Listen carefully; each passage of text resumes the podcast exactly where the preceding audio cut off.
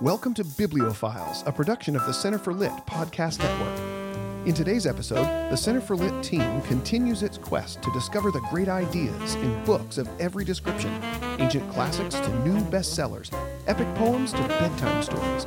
We're glad you came along. We hope you find this discussion as provocative and inspiring as the books themselves. Want to join the great conversation? Stay tuned. You've come to the right place. Hey, hey, hey, welcome back to Bibliophiles, everyone. Adam Andrews with you once again, joined by my friends at Center for Lit, my kids, my son Ian, and my daughter in law Emily. Welcome, you guys. Hey, hey. Hello. Mom is off today, so we're going to hold down the fort in her absence and hopefully have something uh, resembling an intelligent discussion, even though she's not among us. What do you think the chances are? I don't know. I'm right now. I'm just wondering how we're going to fill up 45 minutes worth of time without her filling it up for us. When we, without her providing fodder for you to pick at and throw bombs at and that sort of thing, you mean? That's right. We're we uh, there won't be quite as much fisticuffs in this episode, I assume. Well, we'll give her a pass today because she is doing some last minute shopping in preparation for uh, going out to Michigan to watch our daughter graduate from college. And if you don't have the right shoes for an event like that, well, you got to go back to the store. That's right. It's a big deal. That's what I've been told, and I'm down with it. I want her to have the right shoes too. So we'll give her a pass and we will dive in to a discussion of topics related to the great books and the great Western literary tradition. And I think we're going to continue a uh, practice we started recently of tossing out a quote that somebody's come across in their reading that provoked a thoughtful discussion in their own mind and toss it out into public and see what kind of sparks we can make fly from it. And I, I think, Emily, you have the quote for today. So give us a little context and tell us what we're going to be chewing on. Well, as you all know, I have been mightily struggling to finish Crime and Punishment since Christmas, and I finally did it on the plane ride home. Thank you, thank you.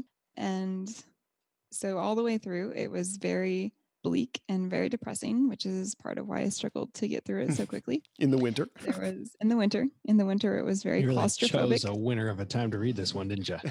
Well, it, yep, it was very claustrophobic and it made me feel a little sick when Raskolnikov was feeling a little sick. Mm. So I finally plowed through and it got better as I went on. The beginning was the worst, the roughest part for me. And then I, I made it through. And I finally, finally got to the end and devoured the last couple chapters and was so pleased. It's wonderful. I should have known. It's always wonderful Mhm. you ha- the payoff at the end of a Dostoevsky novel is always worth it. And I wanted to read some passages from the end, which means that this is majorly a spoiler. So if you don't know if you how, yeah, if you don't know how Crime and Punishment ends and want it to be a surprise time one, you should pause this episode And go read it. Something else. Yeah. exactly. but for those who are still here, I am going to read two paragraphs from the epilogue in the very final uh, pages of Crime and Punishment. You want to give a quick plot refresher for those who maybe haven't read it since college? Asking for a friend. Nicely done. Well, in the epilogue, Ross Raskolnikov, he has confessed his crime. I'm going to try to be vague because I don't want to, for those who are staying, even though they haven't read it, I He's want in a them- It's bad been out place. for a minute.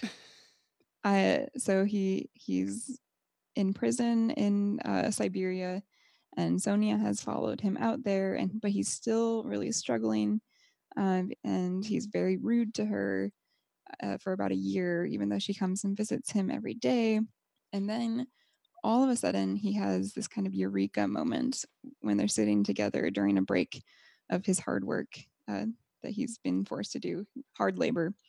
But he finds this break and he sits down and she joins him out of nowhere and they're sitting together on this hill and just something new something intangible just kind of rushes over him and completely changes him from the inside out.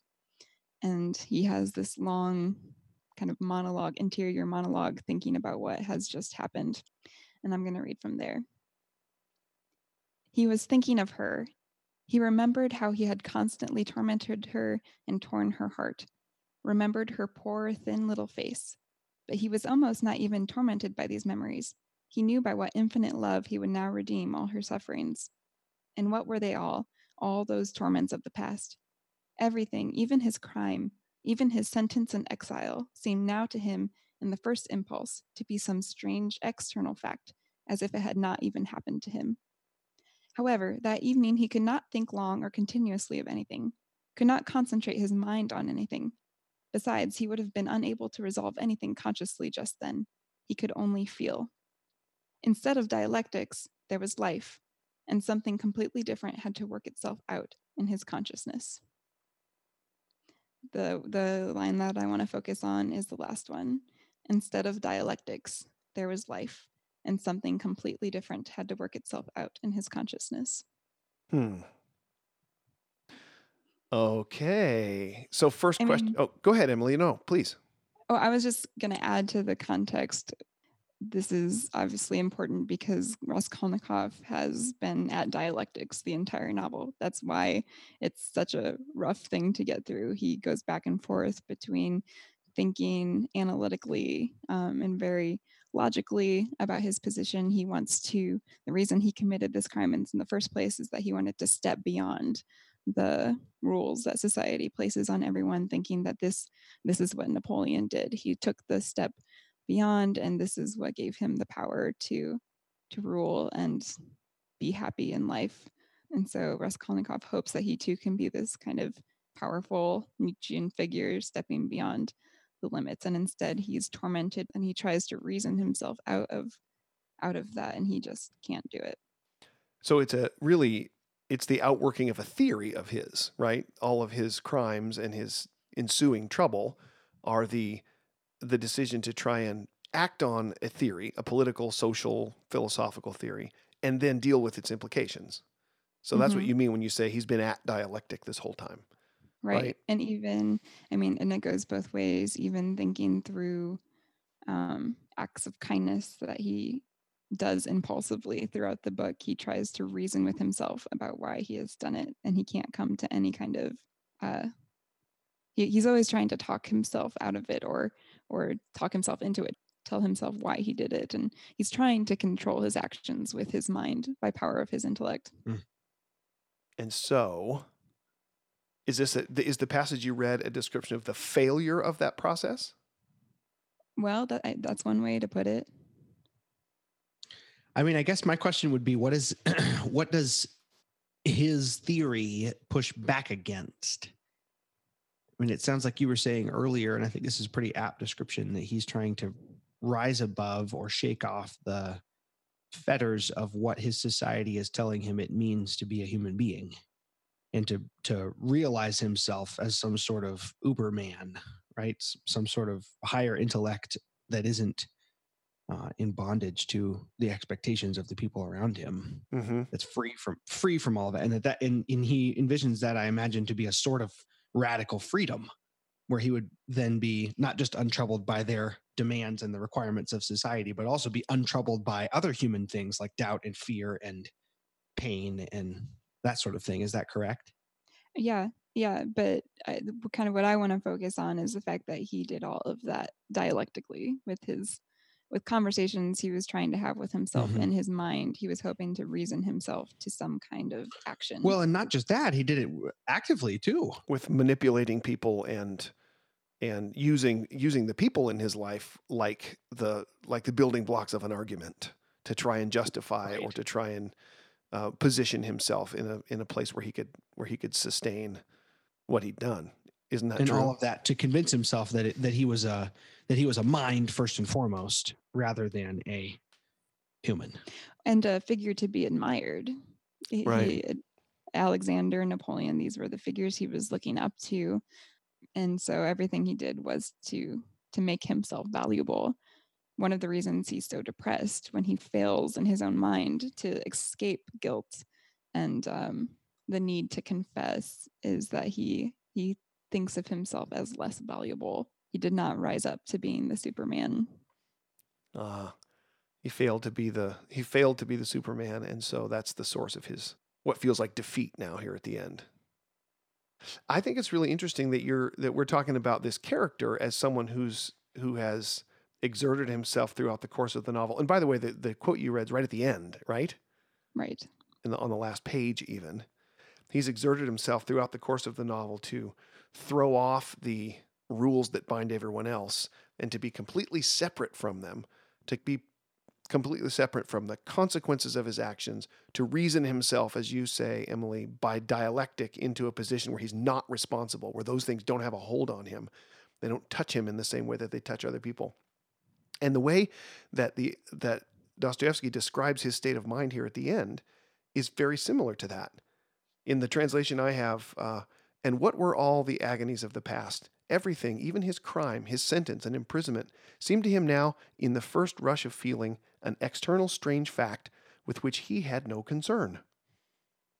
That's in other words, so he's free of all that Right. stuff, right? Go, I'm sorry, go ahead, Emily. No, I love that because I it's not about the crime. It's so easy to talk about this and say, well, he was trying to reason himself into sin, but we can't do that. And so we're we're drawn back to the law no matter what, which is certainly true. But the answer for him is you can imagine a Raskolnikov who had some different circumstances and what that Raskolnikov does is try to dialect or uh, rationalize himself into moral action Mm-hmm. that he he's constantly trying to to reason himself into the right action just because his standards are ones that we don't agree with the standards aren't the point it's the way that he was trying to reach his own goals Oh, and yeah. standards And so what he's what he's describing here is being free from that kind of bondage, which says my my standards and my rules are the things that define me. Is that kind of what is that kind of what you see, Emily? that's certainly part of it but the uh, there's it's it's the feeling at the end that ends up mattering Well, not that- the yeah. intellect not the dialect Mhm. That's kind of what I was talking about earlier is that the whole the whole move, the whole dialectical move that he's been trying to make this whole time is an effort to remove himself from the context of his humanity and to convince himself that he is more mind than than body spirit or whatever. spirit yeah and and what happens here at the end is um, feeling works on him and it does so in such a way that he cannot using his mind filter and therefore command what his feelings will be about any of this and it's the final nail in the coffin it's proof that he hasn't really ever been able to do that all along but it's obvious to him in a way that it's been obvious to the reader that he can no longer actually do that that there are some things that work on the human being and that that's part of what it means to be a human being you don't actually get to choose all of your stimulus and Yeah. sort out you appreciate from the ones that you don't and reject them. right.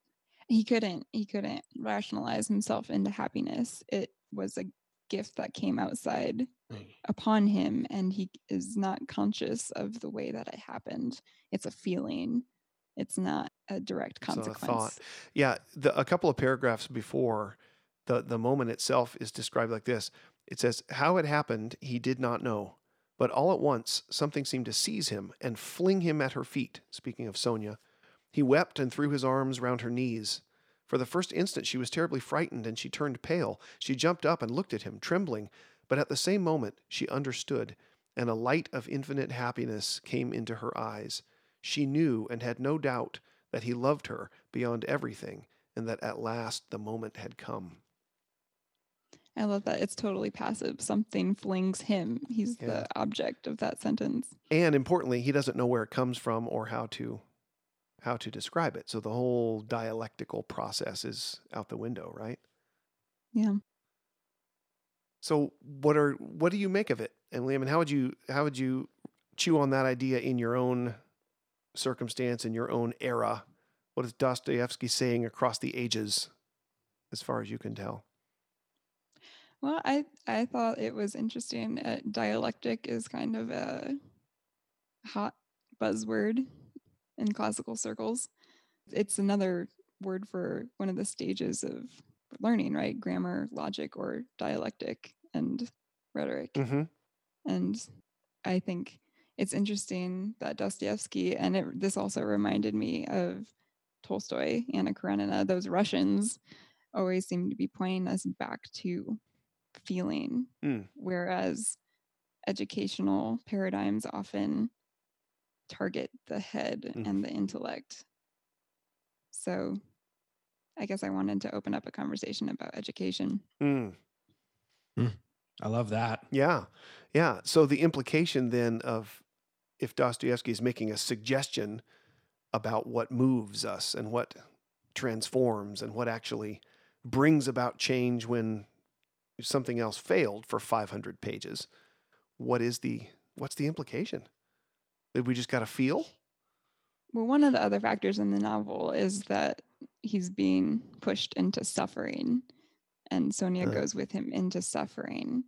And so that here at the end, in the paragraphs that we read, as you pointed out, it's it's not that he should have avoided the crime. In fact, the crime ends up being something completely other.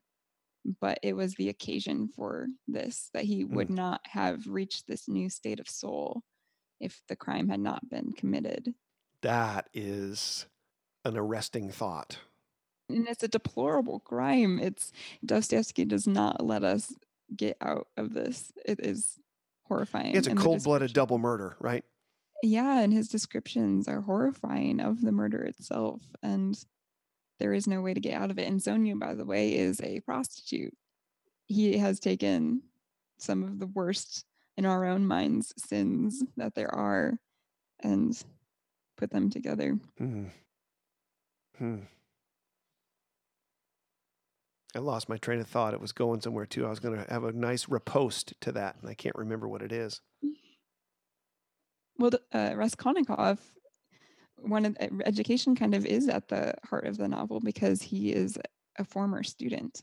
He drops out because he's pursuing this theory, but he is considered by everyone he's around as an educated fellow. Yes. His published articles, I think, right? Mm-hmm. His goal is to become a scholar and a published. He published uh, scholarly articles in journals and things like that, philosophical, phil- philosophical journals. Right. Philosophically. Fala, Philosophically. fala, fala, fala. So one implication then of this experience here at the end is that there's something about the heart and the spirit that the mind can't touch, and that the two are separately to be considered when it comes to Yeah, I- education. Yeah, I agree with that. And I think that um, Dostoevsky's on about this in a lot of different places o- over the course of his writings, obsessed with the question of what makes a human being and um, and disturbed by, and this is one of the reasons his work has is lumped in with the rest of the existentialist philosophers, disturbed by locating the seed of humanity in the intellect because the intellect is so easily perverted, twisted, and overthrown. And I, I think that's one of the things that we see in Raskolnikov's journey is that he quite literally thinks himself into depraved oblivion. Mhm. And it takes um it takes the the blessed fact that human beings are more acted upon than acting when you get right down to it to snatch him out of that. Otherwise he'd be totally lost. I was Interesting. scrolling on Instagram and I came across that verse in Proverbs. Someone had posted it as their quote Do not lean on your own understanding. What's the other part of it? Uh, Uh, trust, acknowledge- trust God and yeah, do not lean trust on your in the Lord with all your heart, and yeah, lean not on your own it. understanding. That's it. And I was thinking about how I feel like we take that and then we think ourselves in a complete circle around it. That we say, do not lean on your own understanding and go, okay, I'm not going to lean on my own understanding. And then I use my understanding to remember that I'm not going to lean. So I'm go- leaning on my understanding that I'm not going to lean on my understanding, but I'm going to think about it really hard so that I don't do it. and then that way I will not be leaning on my own Yeah, understanding. sud- suddenly your whole your whole faith depends on being able to remember the right set of precepts. I'm going to lean on my understanding to trust God now. Mm. So, okay, so I see what you're driving at. And it seems like Dostoevsky might be driving at that too by describing Raskolnikov in a situation where something happens to him that he doesn't understand. It throws him at Sonia's feet, and there is a love in his heart for her that he can't explain. And that when he goes back to look at his past actions, he sees them as if they are a string of events that are completely unconnected with him. In other, in other words, the intellectual connection is, has been destroyed. And that's something that's happened to him as a passive recipient. He hasn't tried to remember anything. In fact, the remembering is is uh, is completely futile, right? Yeah, that's what I meant. That is interesting. And so and so you're interested in the implications of that statement for education. which I yeah, think is one of them. I mean, I'm, a very risky thing to think. it is a risky thing to think. I guess the question, I think the question that Emily is asking is Are we educators uh, creating philosophical experimenters who are going to become double axe murderers? Seems to be the question That's what I'm asking. of all of this. There's certainly something passive about the picture that that Dostoevsky paints and that you draw our attention to in Raskolnikov. I mean, and maybe you say he finally receives an education here at the end. He finally understands something, if we can use that term very, very loosely. He gets something with his guts that is the the summum bonum of the novel. hmm right? So he, if there's an education to be had in this novel, he gets it here at the end through some Mhm. other channel entirely than his brains. Yeah, it, books tend to be the occasion that we get an education, but uh, Dostoevsky wrote the novel so that we didn't have to go and have our lives ruined by murdering someone. We get to experience that. It becomes the occasion for us to have an education, but it's not the the convincing ourselves and the reasoning ourselves and the knowing the right things and the the books themselves aren't the education. It's the experience that comes out of the books. That's I the think education. that's an important distinction, and it's a hard one in if what we're using is an art form composed of words, Mm. right? Because the words enter through the eyeballs and then and thence to the brain. And in order to understand them, you have to know the technical aspects of the language. And the better your grammar and the better your vocabulary and the better your knowledge of history of language and history of history, then the easier time you have digesting a work of art that's built of words. And yet, you're saying the thing that great literature gives us maybe is spiritually discerned. or is a gift that is given to us when our eyes are open to see it. Hmm. That's a that. I'm interested. go ahead. Ian. I'm interested by a by an aspect of Raskolnikov that I and it, and it has it, um, been a minute. I was truly asking for a friend earlier. um, I seem to remember Raskolnikov being pretty tormented by by inactivity for quite some time before he goes ahead and commits a double murder. It's true. He's kind of Dostoevsky's Hamlet figure, right? That- Right. I think that's why there are notes that, that that was kind of what he was going for. Yeah, it's sort of a it's sort of Hamlet. Eh, He's tormented by inactivity, and it strikes me that that is a common feature of I don't know a, what a good term to put to it would be, but dead intellectualism, perhaps. The idea that you you have retreated into a world that is the world of your mind, and that there isn't anyone to relate to in there. And what it leads to is no matter how many things you've read how many ideas you're grappling with, you're doing so in a in a sterile environment because you can't actually survive without relational stimulus. You're a human being. We're built to need that. And so Raskolnikov, Raskolnikov essentially, looking at it through that lens, surrenders to the fear that nothing will ever happen to him and commits murder. Because there has to be some sort of tactile relational application of all these ideas that he's struggling through. And at the end of the story, I think it's a different kind of surrender, but it's thrust on him by the same set of forces that he was trying to manufacture himself. yeah, yeah. I can see you there's can't a. actually get an education with your brain; you get it from people. Does that make sense? I think so. That's kind of what I was alluding to a minute ago. There's this the strange parallelism in uh, what he was trying by illicit means to construct in the novel, and what is what is given to him from above, as it were, in the epilogue. This the this ability to rise above circumstances and commune directly with, you know, the spirit of God. I think is the implication in the in the epilogue. But it might have been he would have put it in different terms in the rest of the novel to rise above the circumstances of the world and be the Ubermensch or whatever. Mm-hmm.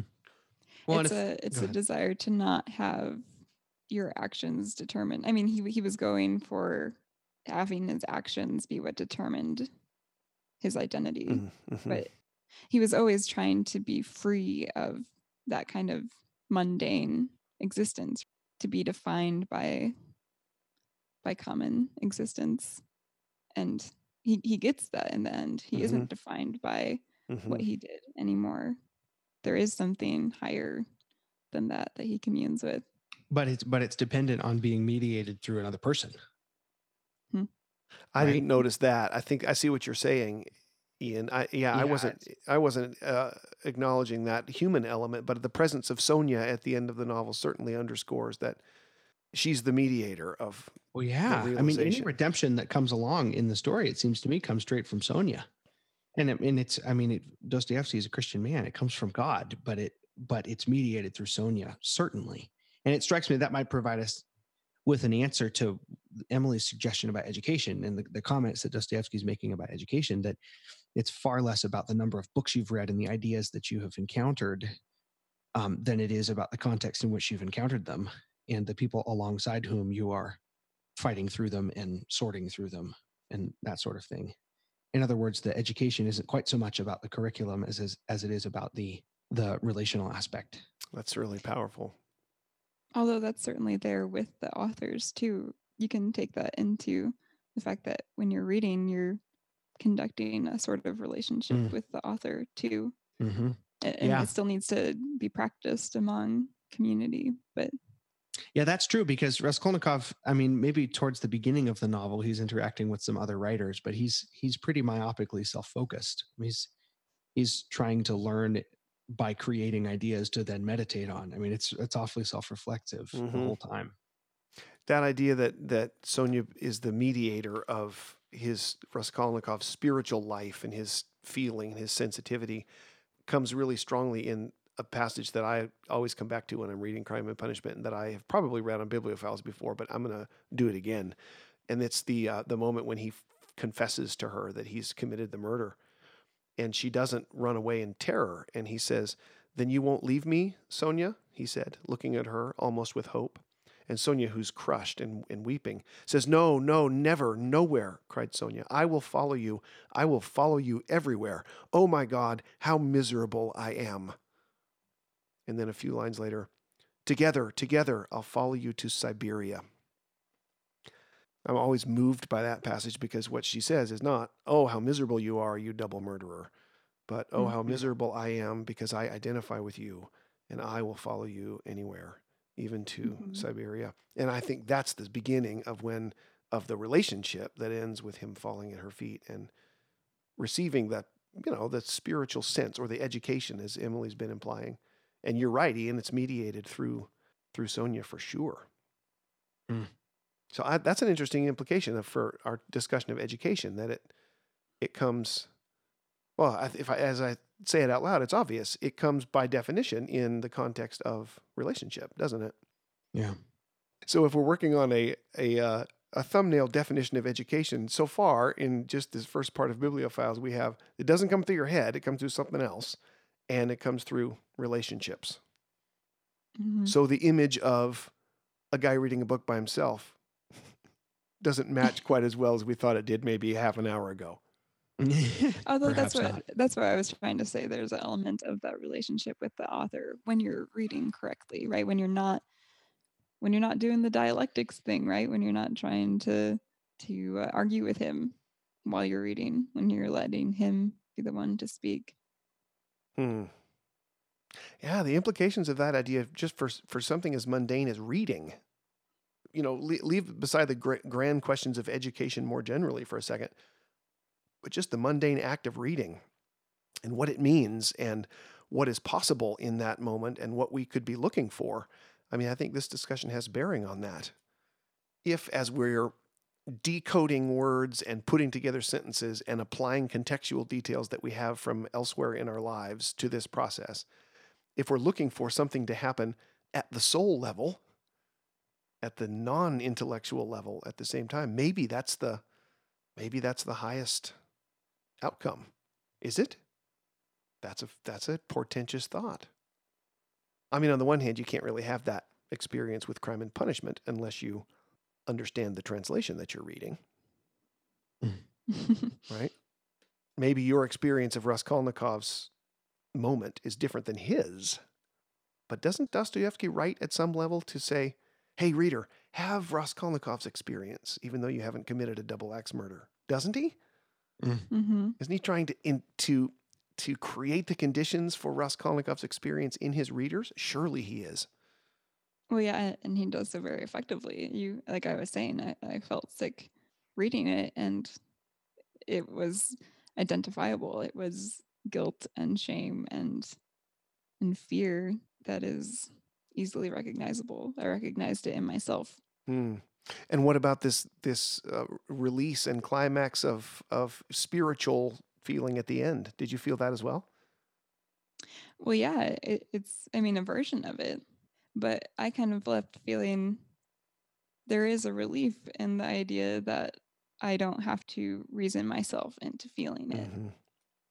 I've understood the author and listened to what he has to say and that kind of release is something that happens in my own life Mhm. in God's own time Mhm. and not me trying to force myself into it. Yeah. Well, and the other beautiful application of that idea that Dostoevsky is again super faithful to deliver over and over again throughout his writings is that life is happily uh, a process of learning to care about the other instead of yourself Mhm. and learning to spend intellectual energy and emotional energy on the other instead of oneself. And Mhm. By the end here, I think the freedom for Raskolnikov, and he's clear about it, it doesn't come from a reversal of his circumstances, No, being no. freed from Siberia, or any of that. It comes from a moment of seeing Sonia. Right. I mean, didn't that passage start with he saw her, Mhm. and all of a sudden his eyes are are wide open to the beating heart and the um, the alive soul next to him, Mhm. and it's focus on her and and a resolution to spend the rest of his life loving her Yeah. That frees him, which is which you might call radical selflessness, self-emptying. Yep. And I think that's that's Dostoy- that's always Dostoevsky's answer. He always comes along and says, self-emptying. Mm. That is the only way. Mhm. And Yeah, he's but it's right. Not a self emptying that he convinces himself into. Mm-mm. No, yeah, you're right. You're right. Dostoevsky doesn't say self-emptying. So get about the business of It's a, emptying yourself. it's a three step process. Here's how you do it. Right. You know, he's what he says is self-emptying will happen to you. Yeah. Keep an eye out. That's what he says. or to, to go back to something Emily said a minute ago, he's saying, lean not on your own understanding. hmm But that isn't a recipe because the moment you try and make it a recipe, then you're doing what the what the adage forbids. So maybe the the most that can be said of Dostoevsky is he's describing a reality, perhaps that he's experienced, in in hopes maybe that the describing of it will put us in the way of it too. And you can't really Mhm. go you can't really go further than that in in, Mhm. Yeah. in putting well a purpose in his mind. Yes. Yeah. Yeah, that's well said. I think I'm moved most by the um, ability of Sonia in that last group of chapters to empty herself. And that, that throws me back on an old discussion that we have a lot about what the what the effect of an example like that in literature has on the heart. Because we're talking about you know, having a, a heart level reaction to a profound description of what the author seems to think is a spiritual truth. By setting up exemplars that are going through that, is his hope to cause that experience in us? Does does my respect for Sonia or my love for that character, or my identification with that character, the way that I weep when I read about her, uh, is the hope that that will that that reaction will produce some sort of selflessness in me? I wish I were as selfless as Sonia. I can see that that's a better way to be Mhm. than the way I am. I'm Raskolnikov to the Sonias in my life a lot. What is the? Go ahead, Emily. Well, I think it there is a life that comes out of that, but the instant you start saying, "Well, I should X Y Z because X Y Z," that's dialectics, right? That's logic. Mm-hmm. You're you've you've twisted the life into logic. So the real question is, what is the literary purpose or function or role of the exemplar?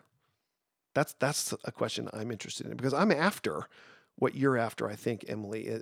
I want to have Raskolnikov's experience, and uh, to the extent that crime and punishment can help me to it, I want to partake of it. hmm Is is literary exemplar the way to go? Is that the right idea? I don't know. Well, first of all, I think it's hilarious that you're calling her an exemplar when she's a prostitute who by she never says, "Well, I shouldn't be a prostitute anymore, so I'm going to stop." It's And just presumably she's Right. supporting herself in Siberia because I don't think he's getting paid for this manual labor gig. well, she becomes she com- becomes a seamstress. She does end up changing profession, but there's not a it's because her circumstances change There's literally no one in Siberia. So like there's only she has to there, there's a need to fill that she has there, but it there's no moral discussion on that issue. No. And so he has you kind of in a trap there yes. as well. I see what you're saying. Yeah, I didn't even think about that. I mean, her her um her selfless devotion, her emptying of herself is so profound and so productive of a good result in Raskolnikov and in his life that it's hard to it's hard to falter at all. Well, I I, I- think the reason I brought up the issue of the exemplar is because the, the way you started today, Emily, was was kind of by laying an axe to the root of that whole idea. No pun intended. Right? Yeah. or a hatchet. Mhm. That that um, Raskolnikov isn't an, isn't an exemplar of anything. He is just a Mhm. passive recipient of something completely outside of himself. And maybe the right way to look at Sonia is that she is similarly acted upon and saved by grace, if you will. Yeah, and kind of also Raskolnikov, th- that he's the one who takes her out of her circumstances. Hmm. But anyway, I, I would go back to the quote, the quote we're focusing on, that instead of dialectics, there was life, and something completely different had to work itself out in his consciousness. Hmm. The translator made that per, passive too. Something completely different had to work itself out. Not he had to work it out. The something had to work itself out. in Interesting. consciousness. I wonder if my translation has it is in a passive voice as well. Yep. Life had stepped into the place of theory, and something quite different would work itself out in his mind. And then the next paragraph is uh, goes back to Lazarus, which is a continuous image in the book. Under his pillow lay the Gospels. He took the book out mechanically. It belonged to her. It was the same one from which she had read to him about the raising of Lazarus. The thing about Lazarus is that he didn't choose to be raised from death to Mhm. life. Mm. It was done to him. hmm He didn't think himself into resurrection. Right. Right. Wow, that's profound. The raising of dead corpses is the symbol that Dostoevsky gives us to attach to this glorious reconciliation, resurrection, rehabilitation, whatever you want to call it, of the protagonist. The raising of a corpse. I think it's interesting that the movement Raskolnikov makes isn't from quote sin to virtue, from murder to a moral life. It's from death and Mhm, depression to life. mhm. The the word the noun that he uses is there was life. There was life. Yeah. Yeah. So he's in in every way but physically he's resurrected, not rehabilitated hmm at the end. Yeah, it does make you. He has these strange words at the end of the epilogue that make you think that there's going to be a sequel. He did not even know that a new life would not be given him for nothing, but it still had to be dearly bought, to be paid for with a great deed. But here begins a new account the account of a man's gradual renewal, the account of his gradual regeneration, his gradual transition from one world to another, his acquaintance with a new, hitherto completely unknown reality. It's, I'm presumably, given the words that Dostoevsky uses, he isn't going to be perfect now. hmm Yes. still, it's gradual regeneration. great striving, great suffering, my translation says. But then he ends by saying, uh, that might be the subject of a new story, but our present story is ended. And he very, not only does he, by the way, self consciously end the story before he tells of Raskolnikov's rehabilitation, but he also puts these two chapters where we read of his resurrection in an epilogue. hmm I think that's really interesting that the story proper ends with his confession, doesn't it? hmm The the epilogue is the last is the last two chapters of the book and the it was I killed the old pawnbroker woman and da da da da da. Raskolnikov repeated his statements. That's the end of the book as he's confessing to the murder. So that really the story is the story of his death. hmm And then as an epilogue, we get the story of his resurrection. I, I don't know what to make of that, but I've always thought that was remarkable. He, it's almost like he gave us everything we needed to know in his death. But in case you missed it, here's here's one more go. hmm I wonder if that reminds me to ask if Flannery O'Connor might have been working in the Dostoevsky tradition when she ended all of her brutal short stories before the resolution, just left the guy dead and, w- and sitting in the destruction of all of his works. I guess Dostoevsky is softer hearted than O'Connor. He gives us the epilogue. yeah, Hurrah Karamazov is pretty cheesy. It's in the same vein, though, isn't it? yeah, it is. So, final thoughts, implications of this quote for uh, life among reading people in the 21st century. Well, I tend to do a lot of dialectics and I always overthink everything and overthink what I say and overthink what I've said and overthink what I'm going to do and what I should do and shouldn't do. Mm. And so what I hear is that that can stop, that Mm. it's okay to stop thinking for a second because that's it, I, it's not unlike the gravity and grace that in the silence that's when the Mm. life has a chance to come in Mm. That is encouraging. It's encouraging for all worker bees and slavers under the weight of great moment. I think of uh, the, the, the thought that I take away from it is that, like Raskolnikov, we are all waiting Mm. for education, for enlightenment, for resurrection in the deepest sense. Mhm. And uh, it the the works that we perform to try and bring those things about are disconnected from us the way they were just Raskolnikov's crimes were disconnected from him and that we are just like Raskolnikov dependent on love and grace from outside and everything depends on whether there is a giver of love and grace outside who is disposed toward us Mhm. which is a very scary place to stand. But nevertheless, the point of I think that quote is there we stand. And if there is a giver out there, we are fortunate indeed. And if there isn't, we are most to be pitied. That's what I think. yeah. Well, all right then. Having said that amazingly profound thing, I think we should adjourn.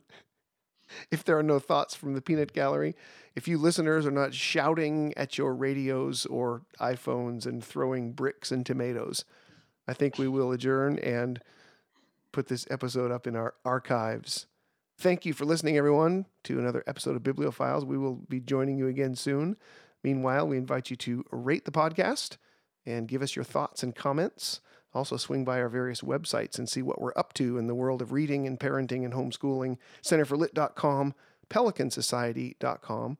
And also, don't forget to listen to our other podcast, Radio Read Along, where we feature original recordings of classic stories interspersed with high level discussions among the Center for Lit crew. That's Radio Read Along, also available everywhere you get your podcasts. That'll do it for this episode, my friends. Until we meet again, happy reading. Happy reading.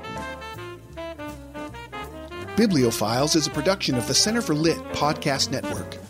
Find new episodes each month on the web at centerforlit.com, where you'll discover dozens of resources to equip and inspire you to participate in the great conversation, including the Pelican Society, a membership program for folks who love the Center for Lit approach to all things literary.